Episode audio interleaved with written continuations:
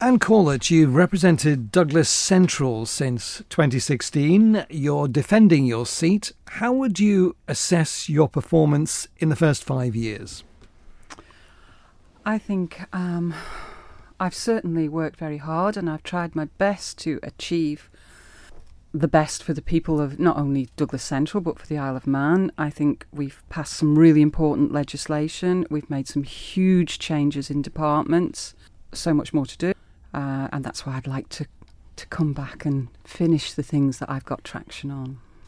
Now, you're not maybe as high profile as some of the members in terms of you know media presence, news stories, but of course, a lot of work of an MHK goes on behind the scenes. Has that been very much your approach in the first five years? And do you think, in fact, you've been visible enough? I think absolutely that has been my approach. I'm I'm a doer more than a talker, I suppose. Um, and I, am very good at listening. Um, high, whether I've been high profile or not, I, I probably there's been some criticism that I haven't. I'm not really, I'm not good at that sort of thing. And actually, I, I need to, I do need to get over that in the next five years because this is not about me. It's about what we're doing, and uh, I clearly understand that you know if if we if I don't put out there what I am doing, people aren't going to know about it. So yes, I think I need to be more visible. Many new members in the past have said just how surprised they are by how much there is to learn in terms of protocols, rules, etc. Now, you've been through that process. Will that enable you, do you think, to hit the ground running, so to speak, if re elected this time around? Absolutely. I think that that is hugely important now. There's a stall at the beginning of the last administration. There are 12 new members. So much to learn. It's, it, it is a huge learning curve. Um, but this time, I just think you know I'm ready to go. And I would I would have never said I was I would hit the ground running last time because I appreciated I couldn't. But this time, actually, yes, I can. Now, what what have you not achieved so far that you would consider unfinished work from the last term, so to speak? Okay, I think um, we've got huge amounts still to do in education, and huge amounts to do in in health with the creation of Manx Care. Um, it, it's it's a totally different setup in health now. Um, I, we have put through some domestic abuse legislation, but there are no services or support underneath that. Um, it's the same with um, sexual abuse. A lot of the, the social legislation just doesn't have the services and support that should lie beneath it, and that's a huge amount of work to do in that. Now, in terms of policies, you've listed health, education, housing, and climate change, all worthy topics, but not a lot can be done if the economy isn't strong. How do you think the next administration can uh, get the economy back on track in the wake of the pandemic? Okay. I mean, I think from a starting point, we're probably not as bad as we could be, not as bad as some places, but obviously driving the economy is absolutely vital because without that we can't provide the services can't fund the services that we need. So i think you know job creation trying to bring new business here really we need to be very diverse in what we're looking at. I think Two, um, training and reskilling is absolutely imperative, especially as we head towards different ways of, of um, heating and, and w- with climate change there's huge possibilities there for retraining and reskilling. Now, several candidates have attacked government spending over the past five years. Where do you stand on this? I think actually, uh, do you know, there is waste in government, and you can see it, and it's uh, it, it's it's our job to try to stop that. But I think the main points at the moment, and certainly what I'm getting on the doorstep, is the is the overspends with Promenade, things like Richmond Hill, projects that just aren't finished. They're not they're not only overspending, but because they overrun, they're impacting the, shops and businesses around them. Um, I my feeling is that we need a, a project a project management unit that oversees these projects and keeps them online. I mean, we are about to have an explosion with Liverpool Ferry Terminal, without a doubt. And that's money that we could be putting into other services and There's been some big capital spending schemes that literally haven't gone to plan this time around, Yeah. hasn't there? Yeah. Yeah. And it's project management. And I do think, you know, it's not always that the person's fault that's that's running projects. They're, they're given projects that they're not always equipped to deal with. They don't have the experience, knowledge, and and then we, we pull them to pieces when, when things fail. You know, there's too much in government that goes on where projects and and reports are being asked on, on the side of people's desks. So you end up with half a job or no job done at all because people don't have the time or the expertise sometimes to do it. Now, your constituency is Central Douglas, or Douglas Central, I should say. What What are your concerns, or what are the concerns of the people that you're you're talking to on the door heading into the next five years? Okay. Mo- mostly, actually, roads and pavements. And, and I think actually for all, for all of us, what's most important is right what's outside our front door in our immediate vicinity. So roads and pavements are a, a big issue. Um, I think secondary school provision uh, facilities are, are a big issue. Um, we have Ballakermeen's very overcrowded. St Ninian's is under capacity. There's a huge amount of work to do there. Um, speed limits. I've been working really hard on speed limits. I've been out knocking on doors over the last, well, it's been two years really with lockdowns and things. I've managed to get an amendment through Tynwald that is agreed that we should have 20 mile an hour speed limits in residential areas. I'm particularly keen to get them around uh, the roads around schools. There's nothing in the roads around schools in central Douglas that limit the speed of the traffic. Now, you have three sons who've all passed through the education system. You, uh, as you've mentioned, education is a key interest. What is wrong with the present system, do you believe? I mean, you mentioned infrastructure, but in the system itself, what would you like to see corrected? I don't think we have a bad education system. I think we have a good education system. I think it's been overshadowed in the last few years by the teachers' dispute, and I think now we, we- we're on the road to turning that around. I think um, the department are working far better with head teachers. I think they're very much understanding that teachers are the people that know how to do this. But I don't think we should be hugely critical of the system because actually we have a good system. Nevertheless, we we're a small island with a wealthy island with a lot of investment in education. In theory, we should be the best place in the British Isles, surely. Yes. And that's what we strive to be. Education, the department itself has been restructured. I see some really good things happening there. I'm particularly um, concerned about those children that are on margins of education, that are either not accessing education at all or on restricted timetables, suspended. Um, we really, re- and and there are really positive moves to address that at the moment, which should come to fruition in, in the near future. Where do you put yourself on the political scale? Are you to the left or to the right? I'd say I'm probably. Do you know what? I cherry pick. To be fair, you know, I I I'm quite conservative with some things, but my, I'm I'm absolutely passionate about social policy and social justice. So I think that's the the bonus of being an independent is you can actually pick. I, I wouldn't put myself on a scale. I'm me. This is what I think. Were, were you drawn at any stage to any of the political groupings on the island before you decided to become an independent? No, I like I like the independent structure. I like the fact that we have to cooperate, collaborate, discuss, and decide.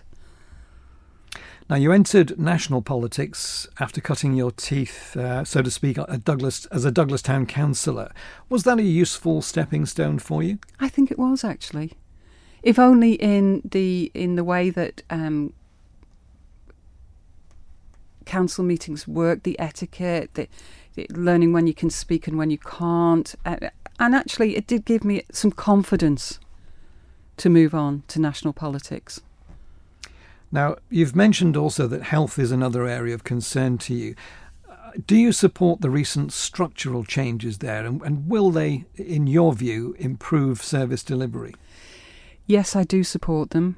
Um, something something had to happen. We could not go on as we were. We were simply firefighting at Nobles, um, saving money in all other divisions. So things were getting cut. This Manx, the creation of Manx Care as an operational arm, and the transformation program, I do believe, will work out. But we have to hold the line, and it's going to be a bumpy ride. Um, affordable housing, the next Mhm. topic we have here. That's on the lips, of course, of all candidates this Yeah. time around, and of course, bef- often the case in previous elections also. But what action would you take to alleviate the problems? Okay, I think this is something that actually we have failed to address in the last five years. And um, I regret that actually, that we haven't managed to do something about it, because it's not only about affordable housing, it's about housing for us all. And, and first time buyers, I mean, it's, it's literally impossible at the moment. Firstly, the schemes don't fit, the caps on, on earnings are, are not at the right level, and the caps on purchasing a house are far too low. That is being addressed. Um, I think we need to try to move forward with um, rent to buy schemes. In my opinion, the, the, the biggest hurdle to get over when you want to buy a house is getting the deposit together. So a rent to buy scheme actually helps, and with, with new developments, we should be using putting in place policy that encourages developers to, to engage in rent to buy schemes. Now, there is a, a concern there's been a widening of the gap between rich and poor on the Isle of Man in recent years. Um, obviously, a, a rampant housing market accentuates that problem. Do you think the island is becoming an increasingly unbalanced place in that respect? I think the gap is widening, and and things like affordable housing they make that that gap wider because you know when people get into rental market they're stuck in it they're never going to get out and they could actually have a mortgage for less than they're paying for rent. So yes I do think the gap is widening. Um, and I think we need to find ways to to to pull it together Have you any ideas in mind?